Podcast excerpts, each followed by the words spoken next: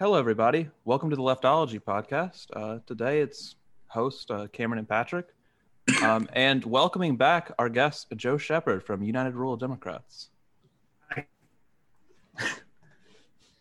he's uh, experiencing a little lag if it just if like the audio cuts out on the Spotify or Apple Music version. Um, but I guess how's it going is probably the first question I'm going to ask. Well, I'm pretty tired. I just got back from a two week long tour of the Western U.S. And uh, with regard to the lag, you gotta love that Iowa broadband. So I'm doing pretty good. Yeah. Um, so uh, with your journey to the West Coast, that leads into the first question I uh, sent you, which was kind of. Oh wait, no, the second question. I'm I'm skipping myself. Um, just for the people who have not listened to our fifth episode, just kind of go back over the goals and objectives of the United Rural Democrats. For sure. So I've run a couple of campaigns myself in Iowa and Wisconsin, and um, quite frankly, I saw that a lot of people felt left out and left behind. And through my kind of running these campaigns, I learned that also a lot of the powers that be don't really know how to handle the situation. I'll put it nicely. And um, so we're hoping just kind of get out there and show that, you know, ultimately that these communities are worth fighting for and you know kind of go from there. Now obviously there's many ways we can debate how we can revitalize these communities all these different things.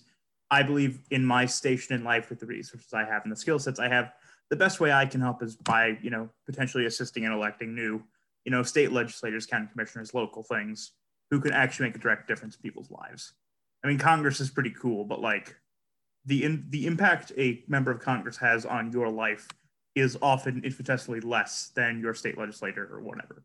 And also, pardon my language, the craziest shit right now is coming out of state legislators because Congress is so deadlocked. Oh, oh yeah, I know. We've we've gone over some state legislator stuff in the past uh, few episodes. Um, so I, am not. I don't remember if we talked about this last episode because I believe we recorded it like a week or two after the uh, election was over. But uh, oh, but like there's just like a bunch of campaigns. You get to your general election and it's like local blah blah blah. The guy the i think it's the, i forget the position name but it's like the only person in the county who can arrest the sheriff. And then a bunch of those positions it's just one guy. It's either republican or independent and there's like nine of them. You can't vote. Mm-hmm. you don't get a choice. You don't even get to uh, please don't give me this vote. You just gotta check the mark and then submit. Yep. So is, is like are you trying to like get more people out to be like, hey, all these uh, smaller positions are either going to be filled by Republicans, uh, so please run. I mean, in time, yes. I think um, you know our main focus right now is organizing because that's where our strength lies. But as we develop our kind of network on the ground, yes, that is absolutely something we have to do. Because I mean, it's not really about Republicans or Democrats. It's a lot about just kind of you know doing a good job and doing right by your community. And a lot of these local positions that we're discussing, I mean, this is probably heresy for me to say, but a lot of local Republicans, you know, don't do a terrible job as, you know, you know, collecting the trash or managing the sewage or whatever those kinds of things. I mean, it doesn't really take a genius or a policy wonk to figure those things out. But I think that in the areas where they are failing, people need to be replaced. And I think that that's kind of the main focus. It's not just about knee jerk partisanship, it's also about, you know, making these communities as livable as possible for as long as possible. I mean, I, I guess maybe here's a where we are in uh, Florence County, South Carolina, is a very particular case, especially with the sheriff's department, because our last sheriff got on uh, John Oliver for how corrupt he was. Oh, I heard about this. um, I don't remember all the details to go over. Uh, it's a mix of like a mix of rehab, using the co- or using the sheriff sirens to like get in traffic or go through traffic faster.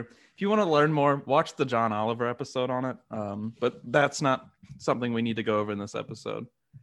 Um, so earlier you mentioned uh, your travels in the or your tour of the West Coast, I guess is the best way to put it.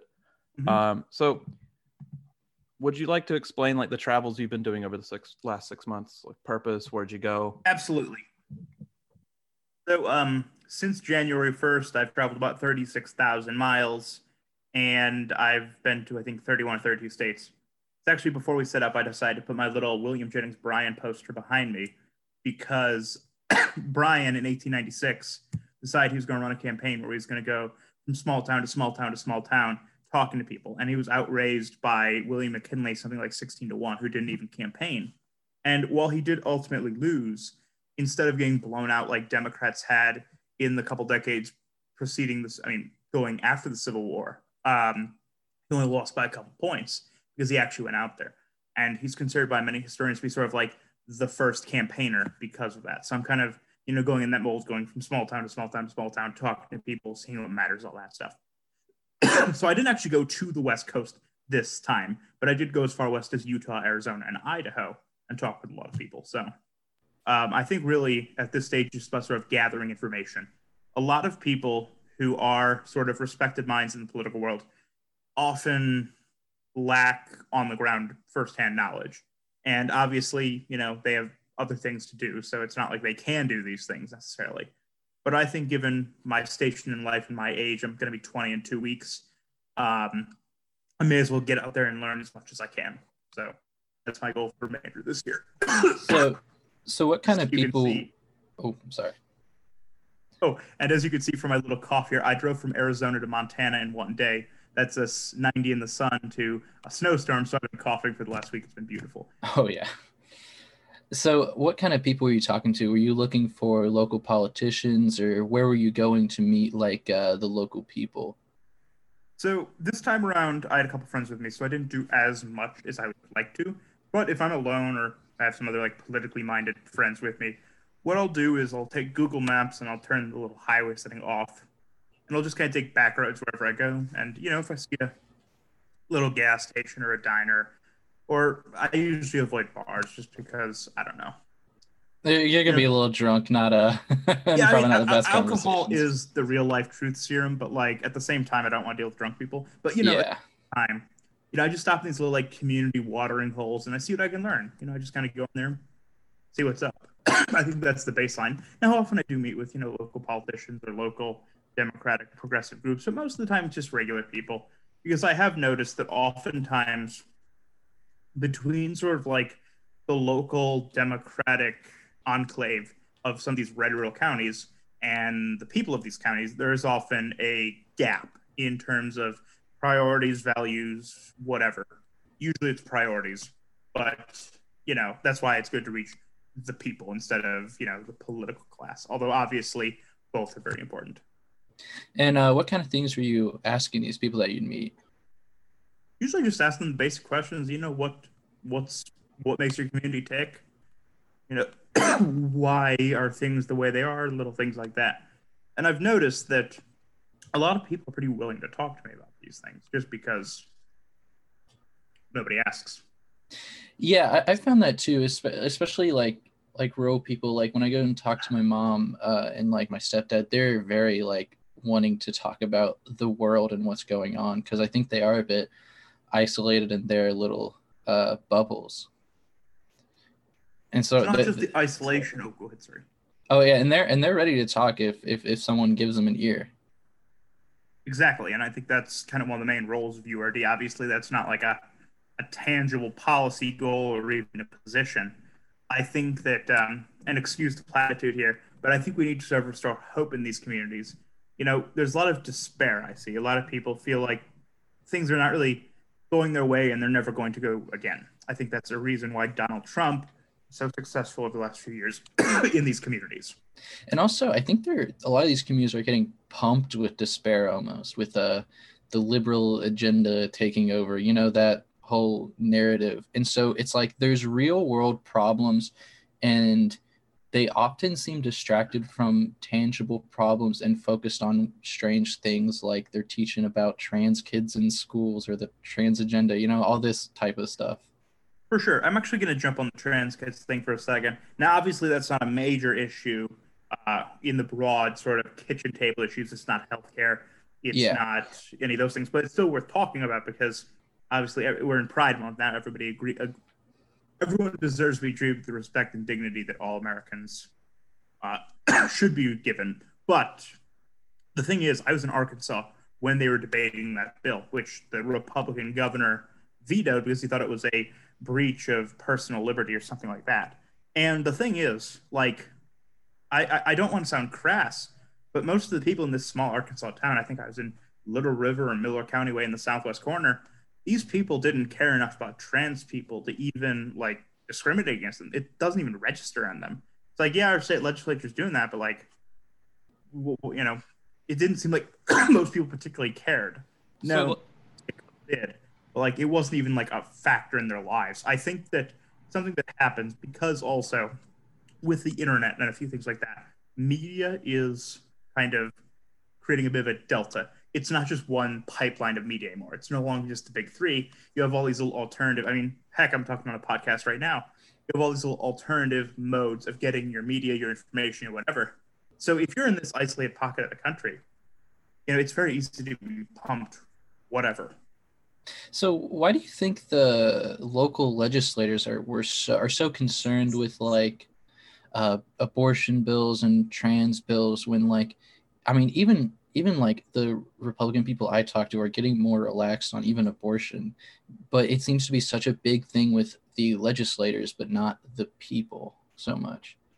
Yeah, I think um, if we're being honest with you, I think abortion is an issue that that one's never going to really go away. Honestly, I think I'm going to kind of leave that one to the side go back to the trans one because I think the main issue is that there is a pocket of society that does care about trans people in a negative way, uh, that does care about gay people in a negative way, and I think that these people often do have a little bit more power, a little bit more capital on their side. I mean, the religious right in itself is a relatively small political organism in itself, but it has very long arms because of its access to capital and access to power.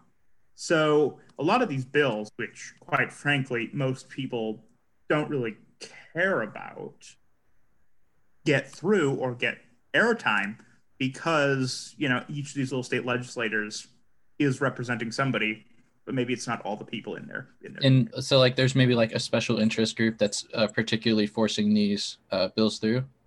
Uh, you could say that, yes. I think it's not just like a group. I think it's almost too big to be a group. It's almost like a yeah. Okay. I yeah, think it appeals, but that demographic does not. It does not constitute a majority of these communities. It's oh, more yeah, like yeah, a very, very loud, aggressive minority. I think it, it's like a, like you were saying, it's like not like the bottom tier that re, the bottom tier like economically that cares about these issues. Uh, I guess the closest way that I could explain like what group is forming like this anti-trans like anti-abortion wave, I this could be totally wrong, but I feel like it's coming out of suburbia, honestly not like a rural area or the urban area just kind of like the people that want to like imagine it's still the 50s live in their yeah, houses. i would i would assume that too because that kind of was the demographic of like the anti-lgbt stuff in the 80s where they were trying to make the average like suburban woman scared of bi men because they were going to bring aids from the gay community into their homes and shit like that. And so definitely i do think it is more middle class people that are being like attacked with like these scary messages of what gay people are going to do to you much more so yeah, than I that. think yeah that's definitely true in some regard because you have to consider the fact now this is more of a northern thing than a southern thing i think just because of how our cities developed in the last century but a lot of our suburbs until our lifetimes were ultra conservative because it was basically you know from like maybe like the 1920s to 2000 the suburbs were by and large people who no longer want to be part of the city for various reasons, which involve many dog whistles. So, you know, I think that you're not entirely wrong. Now, many suburbs are becoming more liberal, but the point kind of stands. I think that you know a lot of these suburbs do have cons- like a conservative heritage almost in some way. Also, um, like, like if you if you look at uh what's his name Echo Gecko on um YouTube, he's talked about like uh what people get move to the suburbs to get away from. And also like i remember it positioned them so since they're not in the city they're not around poverty and they only go into city to go shopping and go to malls where people that are poor are like very shunned from like you're not allowed to be homeless and near a mall and things like that. And so when you're in the suburbs you're also very separated from struggle. Um you just have like boring suburban life and then when you go into the city you're experiencing very specific parts of it I think that's a maybe an overly simplified explanation, but but I think they are Yeah, a bit think- separated. Yeah, I mean, I grew up in a working class slightly, but I think by and large, with the wealthier suburbs, you're not wrong. But um, I just remember, I think there's also this growing sense of otherness in these communities because many of these communities are shrinking, many of these communities are aging. You know, Oh yeah. there's like this alternative kind of media going into it that oftentimes can be a bit harmful. But it's kind of interesting because there's this developing sense of otherness, not just towards the LGBT people or whatever, but also towards Democrats as a whole, liberals, whatever. Because I remember this is one I always talk about. I was in, I think, Grant Parish, Louisiana, maybe Winn, I don't remember. Uh, the boonies in northern Louisiana. Mhm. And I was at this little gas station diner combo thingy. And uh, I was talking to this guy. Was probably about uh, upper 50s, early 60s. And he was a QAnoner or pretty damn close. And, um, you know, he was talking about how, you know, the paper mill in his community was not doing so hot and a lot of the young people were going away because they didn't want to work in some mill, even though there were at least a few jobs there for people if they wanted, but nobody wanted to work in those conditions, so they, they left. And I had a very nice conversation about how he was scared, how he felt people like President Trump were saving them, and things like that. I really got into his head. And it was a nice conversation. And I don't know, maybe 10 minutes in, I had to go. So I'm walking out, and as I'm at the door, I kind of turn back to him. This is a very small place, mind you, so I can do this. I turn back, oh, by the way, I'm a Democrat. And that guy's facial expression as a result, it was just, I don't know. he was kind of breaking a little bit because he just spent the last 10, 12 minutes reinforcing and reinforcing in his head that, you know, this guy, Joe, he may not be from here, but he gets what I'm talking about. He's listening. He's a reasonable guy. Yeah. How the hell is he? I think that's what we got to do because a lot of people are just like, they don't understand that, you know, I may be a liberal or progressive or whatever you want to call me, but like, I'm still from your community. I still have those community's values at heart.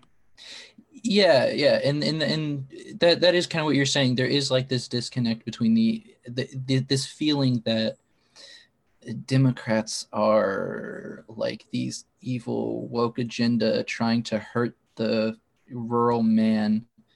Um, there's that narrative that goes on, and so, so my next question is going to have to be like, I, I'm really curious what more specific issues these people care about because whenever Mhm. I talk to like people around here that are more right leaning, it, it it's it's rarely policy or particular things they're concerned about, and it's more these like these grander narratives of less government is good because government's corrupt and stuff like that but like but trump is going to save us. He's not the corrupt government even when he is corrupt. And the corruption is actually to fight against the corruption in the democrats. It's like these really really like deep layered narratives much more so than specific policy. And so i'm curious what what people were talking to you about while you were out there. So I get that quite a bit as well, but I think that that is in many ways sort of a rationalization of much more direct issues like economic instability and all that stuff. I think that with regard to that, I think we can reach a lot of these people. The difference is it's not what we say, it's how we say it. Mhm. Uh, every, I think, yeah, basically every girl I've dated the last three or four years has said that I sound and look like a Republican.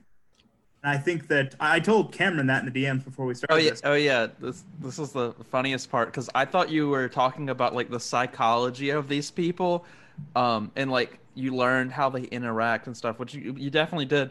But then you go go on, and it's like, yeah, I can trick these people into thinking I'm a Republican, and I was just like, just started laughing. I mean, but my point is, in saying that, is that you know, we need, and this is not a dog whistle, by the way. I know I'm, what I'm going to say sounds like one. We need people who sort of fit the bill of their community and their values. I'll give you an example. We're working with a lieutenant governor candidate in Virginia named Sam Rasoul, and he represents an area in Southwest Virginia by Roanoke, and he's a Palestinian Muslim. So obviously, you can see there's a bit of a you would Yeah. think connect there. But he is totally awesome. And he actually told me once that, you know, voting is not an intellectual act, it's an emotional act, which I totally agree on, which is something we need to tackle. But, you know, he keeps winning in his district because the people out there understand that he gets them and they respect it. And he keeps going. Yeah, and that does remind me. Oh, I'm sorry. That does remind me of um, how a lot of Republican ads are more based around uh, trying to make you feel like they're one of you. You know, like what I don't remember what state it was in.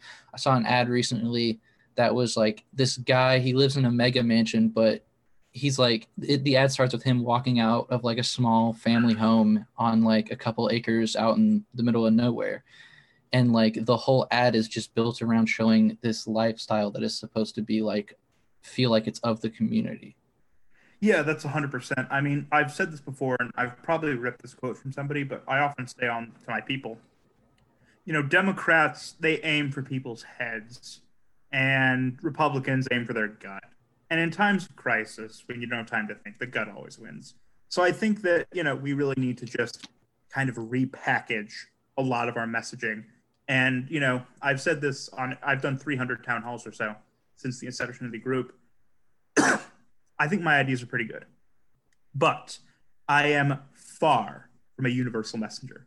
We need people who can fit these ideas into their own package into their communities. And that's how we can take back a lot of these communities and I'm not saying it's easy because you need to find those right people. Another example in Virginia is a state delegate named Chris Hurst. He is a former television news reporter whose uh, girlfriend was tragically killed on camera a few years ago. It was a news story back in like 2015.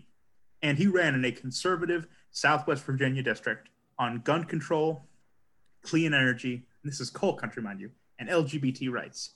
And he has won re election, I think, three or four times at this point. Now, you would think, what the hell? How's he doing it? It's because the people on the street see him and they're like, you know what? That's my guy. He represents our values and our community. I may not always agree with him, but I trust his judgment. I mean, that's how people like Manchin and Tester stay in the Senate. And we need a lot more of that. Yeah, it's almost like if you're the guy that everyone sees out at the diner, you know, on Saturday nights, they're more likely to vote for you than some rich asshole that they may agree with more. It is more of like he's me. Um, and, and I think that's uh, I don't. That's that's going to be a hard thing to tackle. I think because I think that is like a lot of what Republicans attack when it comes to Democrats is they is they're trying to push that they're the coastal elites that don't understand the people, and yet it's the same. Like Republicans are the same way. Like they don't really get the average working class man, but they've convinced working class people that they do. And so is it more that we need to focus on being more like putting forward more working class like um um politicians or like is it convincing or what, what what's the what's the move from here? Yeah i don't really I, I think this one can't really be answered with one particular answer just because of how vast this country is. Yeah.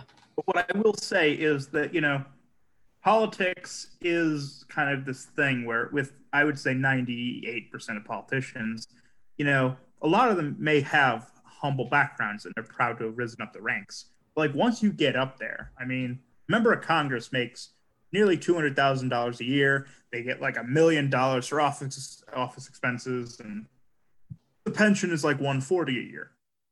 So obviously that's not really working class in terms of how much money you're making.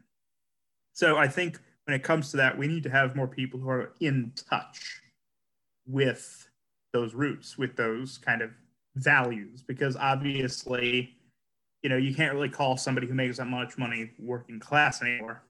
But I think you can, you know, sort of keep those values. I think that's why people like Bernie Sanders, or for that matter, Joe Manchin, are able to connect with people in their respective areas because they know that, you know, agree with him or not, he did come up from very humble beginnings and was able to rise that rank.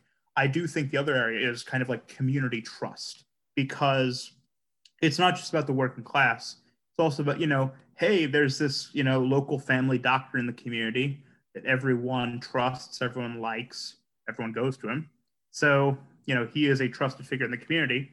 maybe run something like that. I think that's the other alternative because, you know, I think the main issue or one of the main issues is just kind of community trust.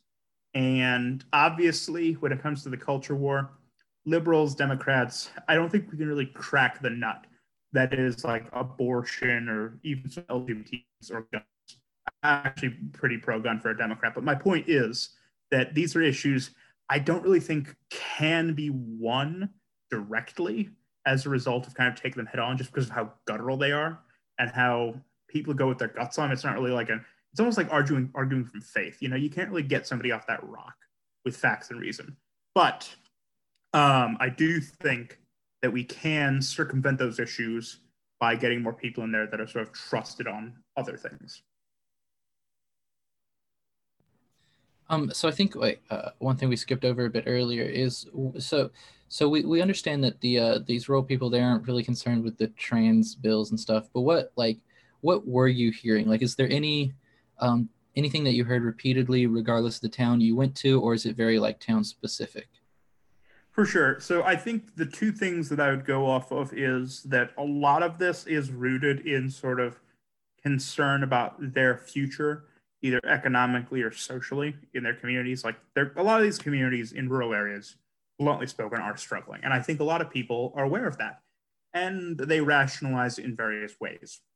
Now, I think that one thing I will say about President Trump, I just want to make an aside here. I think one of the reasons he's so popular in these communities is not because he's a rich man, but because a lot of these people want to be the rich man you know, a lot. I mean, obviously, guys are to the left of me, and a lot of leftists talk about equality. But I think if you actually dig deep down into a lot of people, regardless of where you're from, you're going to find that they all want to be the millionaire, the billionaire themselves. And if everyone could be the billionaire, that'd be cool too. But you know, obviously, that's not. I forget what episode. Give them a second. But uh, and then the other thing is that I think a lot of people feel like their country is going insane because obviously, I personally think uh, defund the police is a very poorly packaged way to talk about that issue because it's a left wing talking point in Minneapolis, but you come down to Iowa and that left wing talking point becomes our right wing cudgel.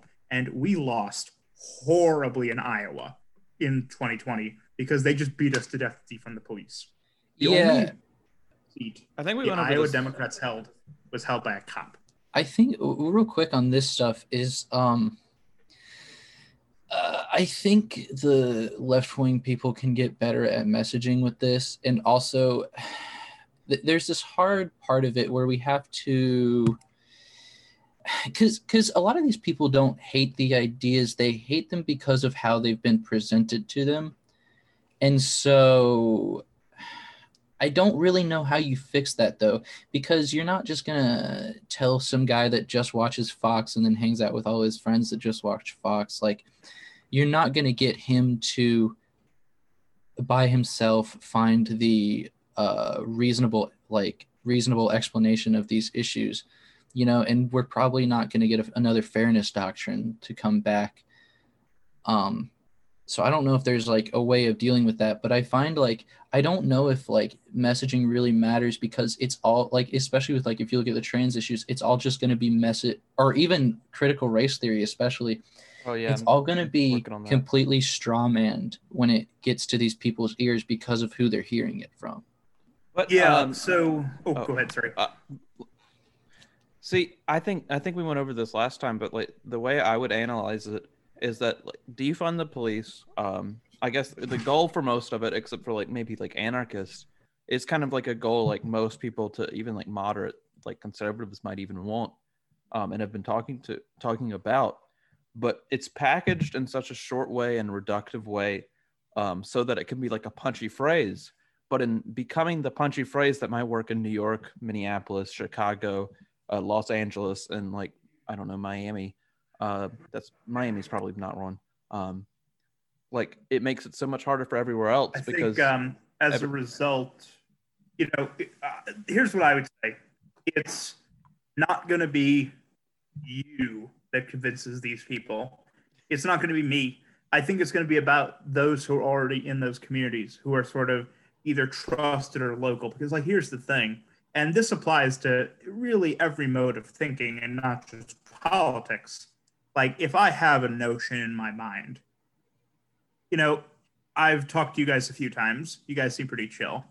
You guys are way less likely to change my mind on something than a close friend or somebody in my life who I already trust and admire. So I think that's the way we got to look at it. You know, obviously Fox News and other media things are powerful, but at the same time, you know, we just need to get back into those very small places that we used to inhabit that we no longer necessarily do. So, I think the thing with that is then it's like how do we find the liberals in those communities? And how do we teach them talking points and how to talk to these people? Because like i think you mentioned it earlier it's like how you present information to these people matters.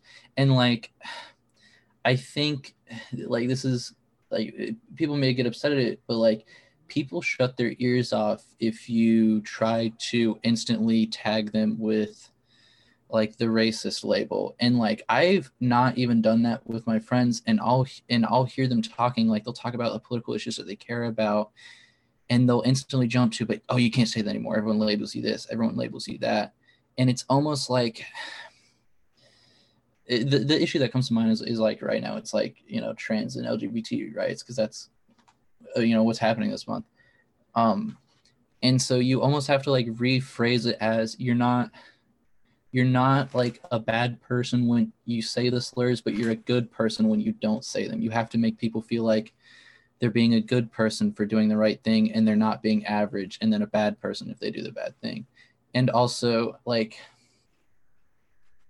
that's the only example i got off the top of my head but it, it, it is a lot about how you present the information to people yeah i think just kind of seeking out in communities it's often going to be very difficult i mean a lot of these communities are very small and very insular um, that's why i go out as often as i can because like a lot of these communities, you know, maybe not that many people have access to social media, don't use social media. You know, maybe they don't even have a cell phone in some of these areas. You have to physically go out there and talk to people.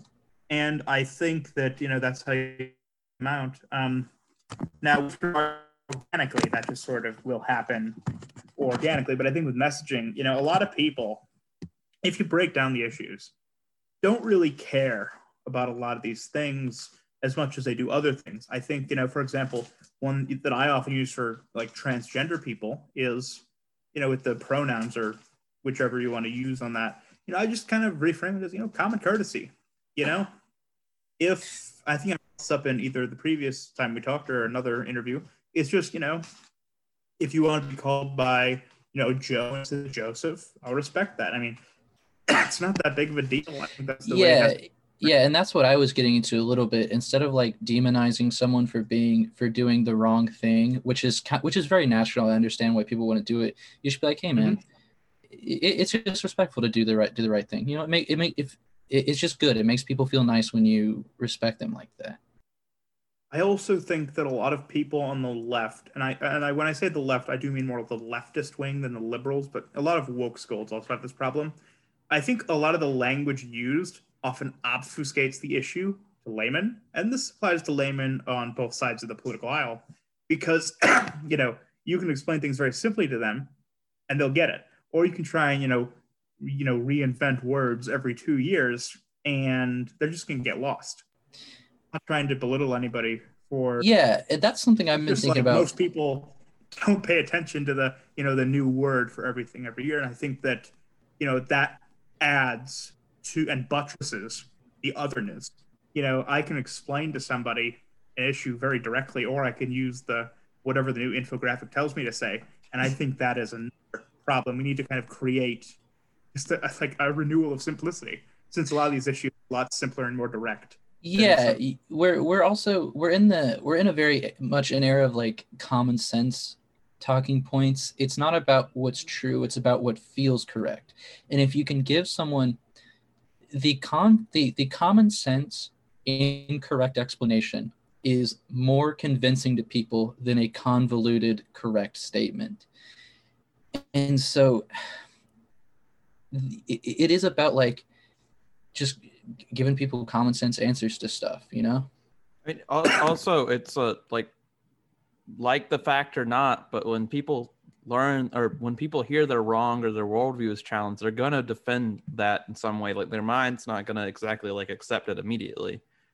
Um, I mean, if you present it correctly, maybe, but like most of the time they're just gonna they're gonna like backpedal or something. I don't know uh, the exact words or not, but uh, it's gonna take a, li- a bit of trust. With regard to that, it's just that. I think a lot of things, and I'm not going to say this applies to necessarily everyone, but I think enough people to create a working majority are in this position that it's like you can sort of change their worldview within the scope of their worldview. So you don't have to necessarily challenge it as much. Oh, so yeah. I think a lot of the base issues, at least, the ones that are much more directly affecting our society, can be explained and you know relayed in a way that basically anyone can understand, no matter how they look at it. And uh, obviously, there are some things that necess- we can't really change in people.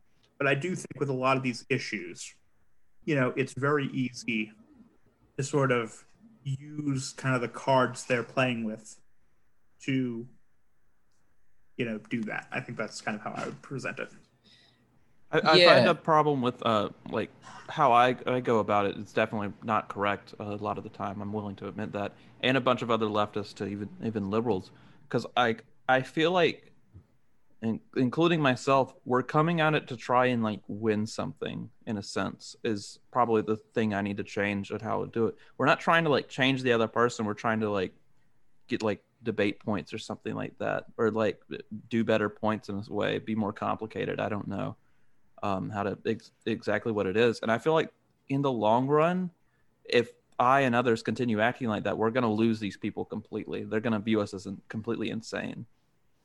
Also, Oh, yeah. this may sound counterintuitive, but I think um, a lot of like left wing people focus too much on statistics when they're talking to average people because your statistics don't matter if it doesn't fit into the worldview. And so you have to you have to know the issues better than you think you do so that you can re-mold it into the way they see the world if you're going to move someone on something. i mean as they say approximately 69% of uh, statistics are made up but i do think that um, what i will say on that note is we need to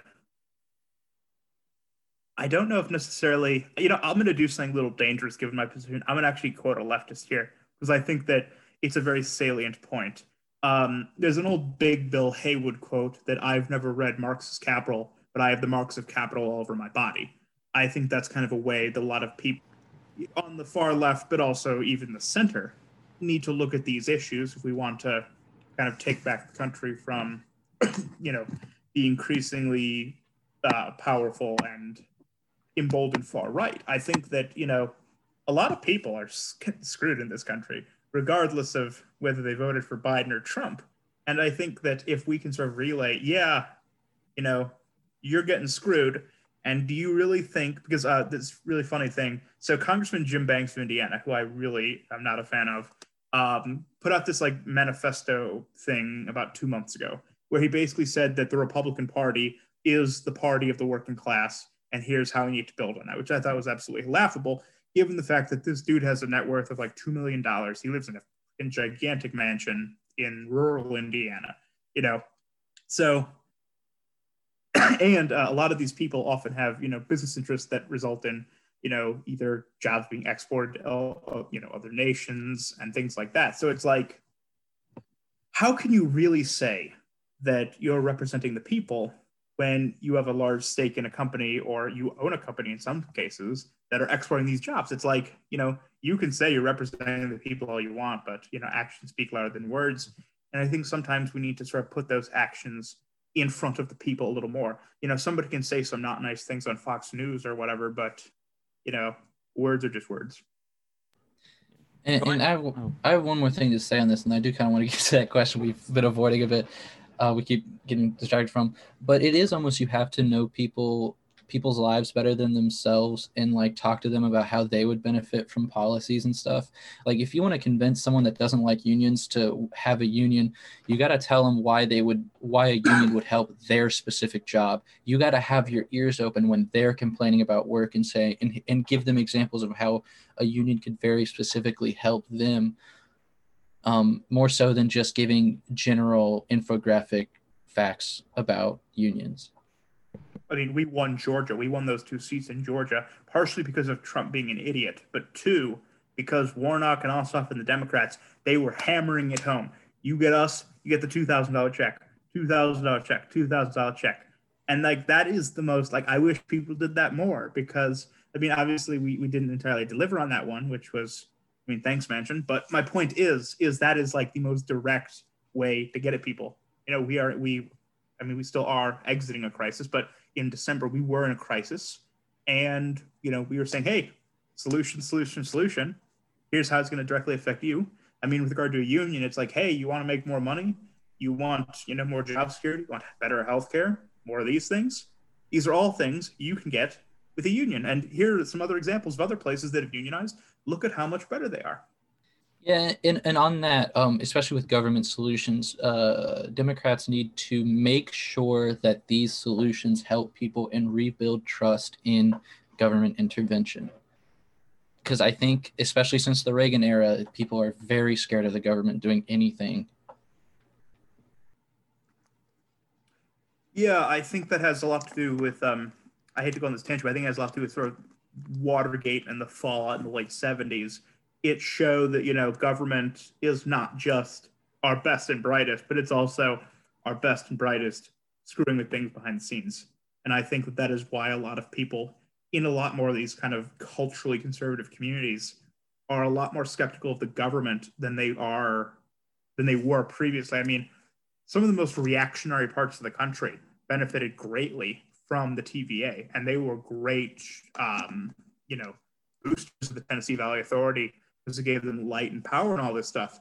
I would bet you money that if the TVA was attempted today, it would not go over as well because it would be big government intervention, even though it's absolutely necessary. And before we, before we uh, get get out of here, get too close to the end, I we've kind of uh, got gone on a few tangents. What were some things that people brought up that they were concerned about in the communities? Maybe stuff that's like so, paralleled between multiple communities. I think the main one is just kind of well, besides kind of weird, like broad Western civilization is collapsing, things like that, which you know you're going to hear in a lot of these communities. But it's always about kind of the stability in the future. Most people, I would guess, seventy percent of Americans are not politically inclined. They don't really care. What they talk about is, you know, what they see in front of them, what's in their community. So I think that you know those are the issues that I hear about most that are tangible. You know, you can see a factory closing. You can see the school needs a bit of repairs. You can see stores closing on Main Street when a Walmart comes in. You know, these are things you can see, and these are things people will talk to you about because honestly, they're not the most you know lofty policy goals, but I do think that these are issues that if we can become masters of in terms of knowledge, we can really move the needle in a lot of areas, not every area, but we're considering right now. So I think that's kind of the main kind of talking points. It would be all about, you know, economic stability, kind of. This may sound weird, but almost like the life of the community. Yeah, and and um, when you talked about like big companies moving in, big companies and corporations having too much power, that's an interesting one because it's like I do hear hints of that, like when I listen to my family. Like one of the random, one of the very few like policy driven things that like my dad said to me recently. He's he's like, you know, we just don't care about antitrust anymore. It seems we don't care about breaking up the big businesses anymore. And um, I, uh, I don't know. I think Democrats are too I like people believe that they're really tied in with the big businesses because they push gay rights and the big businesses have rainbows in their store. so so they're in oh, bed oh, yeah. with the big businesses. Um and I think that's a negative thing that needs to change. I think we would do I don't know because it's weird because they're anti-regulation because regulation hurts the economy, but they also want to break up big businesses. And so you have to walk a tightrope to uh, actually make change on this. And almost Yeah. we're also a bit too scared to go left wing enough to make change on this right now as well. I think the way I would view it is that a lot of people, know, obviously in a 10 minute conversation, you're not going to get to necessarily the heart of every single issue. But I do think that if you had enough dialogue with a lot of people, they'd probably be inclined to agree with a lot of these things because, especially when it comes to like big business corporations. Now, obviously, not everyone's going to agree with that, but I do think a sizable portion would. Now, going into the next part of sort of the big business party, obviously both parties are very involved with Yeah. Wall Street and those things. Yeah. I mean, that's a foregone conclusion. We already all know that. But I do think that more people view them as kind of like both parties are in bed with big business. However, this guy is with me on social issues and this guy is less so. I think that's kind of the one sticking point in a lot of these areas. Now, with regard to that, I think that with a lot of these people I've encountered, you know, they're not political. They don't really think about a lot of these things at length. They think more about other things. So I think that a lot of them are sort of halfway to where you're discussing, where it's like, you know, they see the problem, they see things are going on, but because they have other things going on, they talk and think about other things. So I think that if you could sort of get them to those conclusions, they're likely, I would say more likely than not to agree with you. But it's more about just getting them there. Yeah, I think it's like. You do have to definitely be the liberal in the circle of conservatives. You got to listen to what they're talking about, what their problems are, and then you need to go home, get on your computer, research possible solutions to these problems, and then bring may talk to them about it, and then talk to local representatives about it. Um, and I think it is going to take like a lot more work on an individual level, just speaking with people. And i think a lot of like left-leaning people aren't in enough circles with people that are more right-wing. Like i have like if you skateboard in the south you're around libertarians like people that are libertarian then weirdly conservative on some social issues out of nowhere. But they just want the government out. And then i'm also in like uh like i'm into motocross so all those communities are very much the same way and so you you do kind of have to open your ears up to people that are going to say annoying shit and then try not to laugh and be mean to them. Yeah, I think this takes a great deal of patience and tolerance. But I will say this: I think that one of the issues is, you know, I'll kind of give you a story to round this off because I think this is kind of where things lie. Um, we reached about hundred thousand voters in Louisiana for two special elections, and we had to yell at the DNC to get them to even pay attention to one of them, which was kind of stupid. But basically, you know, you get the texts, and with our application, you can actually see people's responses if they choose to respond to your text and this is deep red Louisiana, Louisiana's fifth congressional district. I don't think it's gone for a Democrat since Bill Clinton or possibly Jimmy Carter. It's like very conservative. Mhm. But we were talking to people, and you know, response is like, "Hey, I didn't even know Democrats still existed anymore. You know, they haven't reached by a Democrat or liberal or anything like this since the time of Bill Clinton earlier." So I think, and you know, we swung that election, I think, twelve percent, something like that. My point is, in saying this, is that you know a lot of people and this is why you know people like krystal ball and tucker carlson carlson are so amicable on some issues because like many people they're just looking at the problem you know if you're just kind of halfway looking at that problem you can be swept up by any number of people who are offering solutions or causes or whatever. I mean i honestly believe that is why in 2016 um, there are people in places like west virginia kentucky who voted for Bernie in the primary and Trump in the general because these people are kind of just at that point where if you explain to them why things are the way they are, what caused them, all these things, and then if you could provide them solutions, especially solutions that are easily understood, they'll go with you.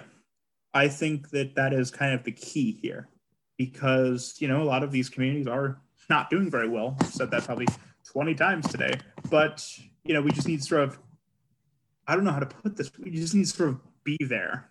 So when people start sort of questioning the fate of their community, why things are the way they are, then we can just kind of be there to be like, okay, here's why it is. and these guys are selling you a bag of shit. Let's move forward. I think that's not to take up too much more of your time, but to like bank off of that. Um, there's this author that writes this book called uh, Capitalist Realism. It's Mark Fisher, and the the whole thing that he talks about, or one of the topics he talks about in that book, is about how uh, people in Great Britain and America, in a sense, they're kind of not offered an alternative from like the now, um, like what's been going on. And I think that's a big reason Trump won in 2016 is even because he didn't he didn't win the popular vote, but he still got enough electoral votes because he offered an alternative from what was going on. So these people were going through deindustrialization, but weren't getting the benefits of the office jobs and so on and so on. Um, mm-hmm. So they wanted the ima- imagined past of like getting reindustrialized, getting the factories back, something that was probably was probably never going to happen. Instead of just continuing down the road of uh, Obama two and Hillary Clinton. Yeah, I mean, honestly, I don't think Hillary would have been. A, I don't think Hillary Clinton would have been a terrible president. I think she would probably have been, you know, largely a continuation of President Obama. But I think a lot of people, especially in places like Iowa, Ohio, and you know parts of Wisconsin, Michigan, Pennsylvania, things have been going down for, you know, in some places 30, in other places up to 70, 80 years. And I think that, you know, are you guys familiar with the tragedy of the commons? I'm not. So I'm the tragedy either. of the commons, um, it's why, in my opinion, West Virginia went from a hard blue state to a hard red state in about 40 to 50 years. So the tragedy of the commons is basically the TLDR is if an area has a lot of natural resources, usually like one natural resource like coal or oil or whatever, and that natural resource becomes basically misused or not used as much anymore. Obviously, coal has been in decline since the 1920s, but the government, the Democratic governments in West Virginia, have decided repeatedly, time and time again, coal, coal, coal. They've had 90 years to diversify their economy and try and move away from it, but they didn't. They just kind of kept re upping the status quo and sort of like stressing themselves and straining themselves to maintain a status quo that was very rapidly and decidedly receding. I think that that is why, you know, West Virginia went from a, because a lot of those people out in rural West Virginia, they may vote Republican, but if the Republicans put up a pretty economically left plan, I think a lot of them would get behind it. That's why 70% of West Virginians in one poll support a $15 minimum wage, despite Joe Manchin not. Um, I think that, you know, with this tragedy of the commons, you had all this coal, you had all these resources. And because the situation was ever handled, the tragedy of the commons results in a political upheaval. So I think that with a lot of these areas, you know, with the Rust Belt, you had the same old, same old for, you know, 30, 50, 80 years and then you have somebody you know maybe you don't like him maybe he's a jackass maybe he has these problems but you know what he is going to offer you something different maybe it's going to be good maybe it's going to be bad but when you've had the same shit for 50 years something different maybe is worth a try. Yeah and and going off that also i just it i i've thought for a while that the people i know and talk to are more open to further left wing like economic policies but it seems like the current Democratic Party is not open to doing that because they're focused on uh, bipartisanship and then pushing really far left social issues. And is there a way that we can move the party to go for these more economically left wing policies? So I think a lot of the people who I would say like hold intellectual weight within the Democratic mainstream have a mindset that kind of like economic and social liberals and progressivism are tied together with everybody, and that conservatism, economic and social, are tied together in everyone. So a lot of people I know who are conservative, like you would say, maybe an establishment Democrat, they think that oftentimes, you know, because somebody is a social conservative, they're also going to be pretty conservative on the economy. I think that um, you know, after my travels, that's pretty much false. Now, many people are. I'm not going to say that's untrue, but I do think a lot more people are economically left and conservative on social issues than either party gives credit for. Now, I'm not sure how many people actually exist out there. Election Twitter would have you believe there are 20 million of them, but I will say that I think that, you know, that is an untapped resource. I'm not sure how we move it there just because a lot of these people are socially conservative. So I don't think the way politics works, especially in the United States, I don't think it's necessarily possible for the National Democratic Party to sort of roll back on social issues, especially to the extent they have.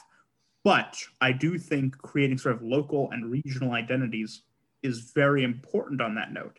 Because, I mean, I've been people try to stick AOC and Nancy Pelosi to me sometimes. And you know what? I have never been to New York or California.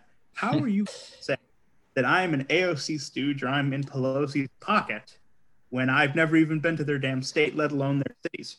I also, the same to... people will equate those two people to you, even though those two politicians are completely different as well.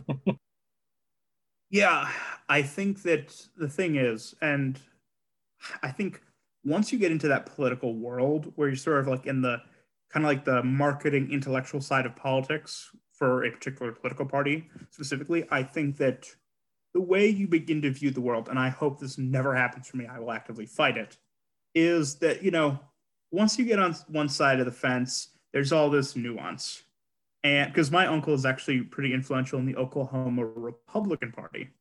And he's always talking about the damn infighting in the Republican Party. And this was before Trump lost. So you can only assume it's probably a little worse now. So, you know, he I'd be like, you know, I'd be talking with him, you know, over a beer Memorial Day, last Memorial Day, and I'd be like, you know, the Democratic Party is very divided. You know, you guys are the united ones, and he'd say to me, no, no, no, we have all the RINOs and the Freedom Caucus idiots. We're the divided ones. You're the united ones. So I think that there is this sort of like almost I don't want to call it tunnel vision because it's not necessarily a tunnel, but it is very restrictive viewpoint where it's like once you get on the other side of that fence, everything is the same. I think a lot of political minds, once they attach themselves to one ideology or specifically one party, the nuance goes to the shitter. Now, obviously, I oppose Republican Party and its principles, but I can tell you with a straight face, full honesty, that Adam Kinzinger and Fred Upton are way better than Marjorie Taylor Greene, Republicans as they may be. Yeah.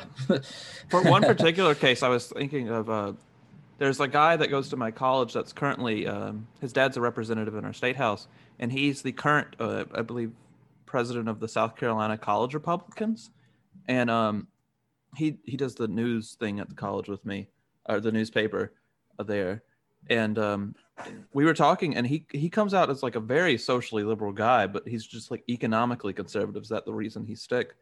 And I learned last night talking to some friends that there was a former South Carolina College Republican uh, president that came from the local university here that was also the same thing. Um, and they they both had the same problem, from what I've heard, is that they both, uh, or at least the guy from my college, wanted to turn the Republican Party into one where the social values kind of matched up with the Democratic Party, but it um, offered a economically right wing plan. But other than that, the parties would be the same and then they just complete they've denied him every single time. I think there are people like that, and I'll have to go in a moment. But I think there are people like that in the political world, but they are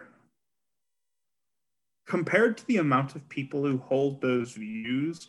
I think they are greatly disproportionate to actual kind of American people, at least in rural areas. Maybe suburban areas is a little more, but even still, it's greatly outpaced their voice rather than their numbers because you know a lot of people in the center of both parties. They campaign you know economically we're conservative you know in the tight budget family values crap. And then on you know the social issues it's we're liberal we want to be tolerant and peaceful and all that stuff. I think that there are people in both parties who are like that but not to the degree they are in the electorate. I think a lot, pe- a lot of people are more mixed than that. And I think that that viewpoint taking rise is in due part, in a good part, um, thanks to the rise of neoliberalism and neoconservatism in the 1970s and 80s, because a lot of Republicans that were, you know, around in that time period in the 80s and 90s and even before that were much more economically, I mean, socially liberal than they are today. Um, people like Olympia Snowe, or I mean, for God, Nancy Kassebaum, senator from Kansas, was a Republican, a son, daughter of Alf Landon, who got pummeled by Roosevelt in 36. And she was a Republican. She was pretty conservative on a lot of things. But at the same time, she was the leading Senate advocate against apartheid during the Reagan years. I think that, you know, a lot of these kind of party shifts are going to continue happening. But I do think those people are a much smaller minority than they would like you to know. Oh, I muted myself accidentally. Uh, but I guess uh, before you go, got anything to plug or any websites that I? Uh, not really. Uh, I guess you know, just check us out on Twitter at rural underscore united or unitedruraldemocrats.org. Uh, as always, thanks for having me. I love. Uh, thanks for coming on. Podcasts. I think um, you know one of the best ways to grow, not only in terms of our you know status and reach, but also in terms of the the strength of our ideas, is from to be tested. And you know, it's great to do podcasts like this where I can actually air them out and have them reviewed. So thank you very much for having me.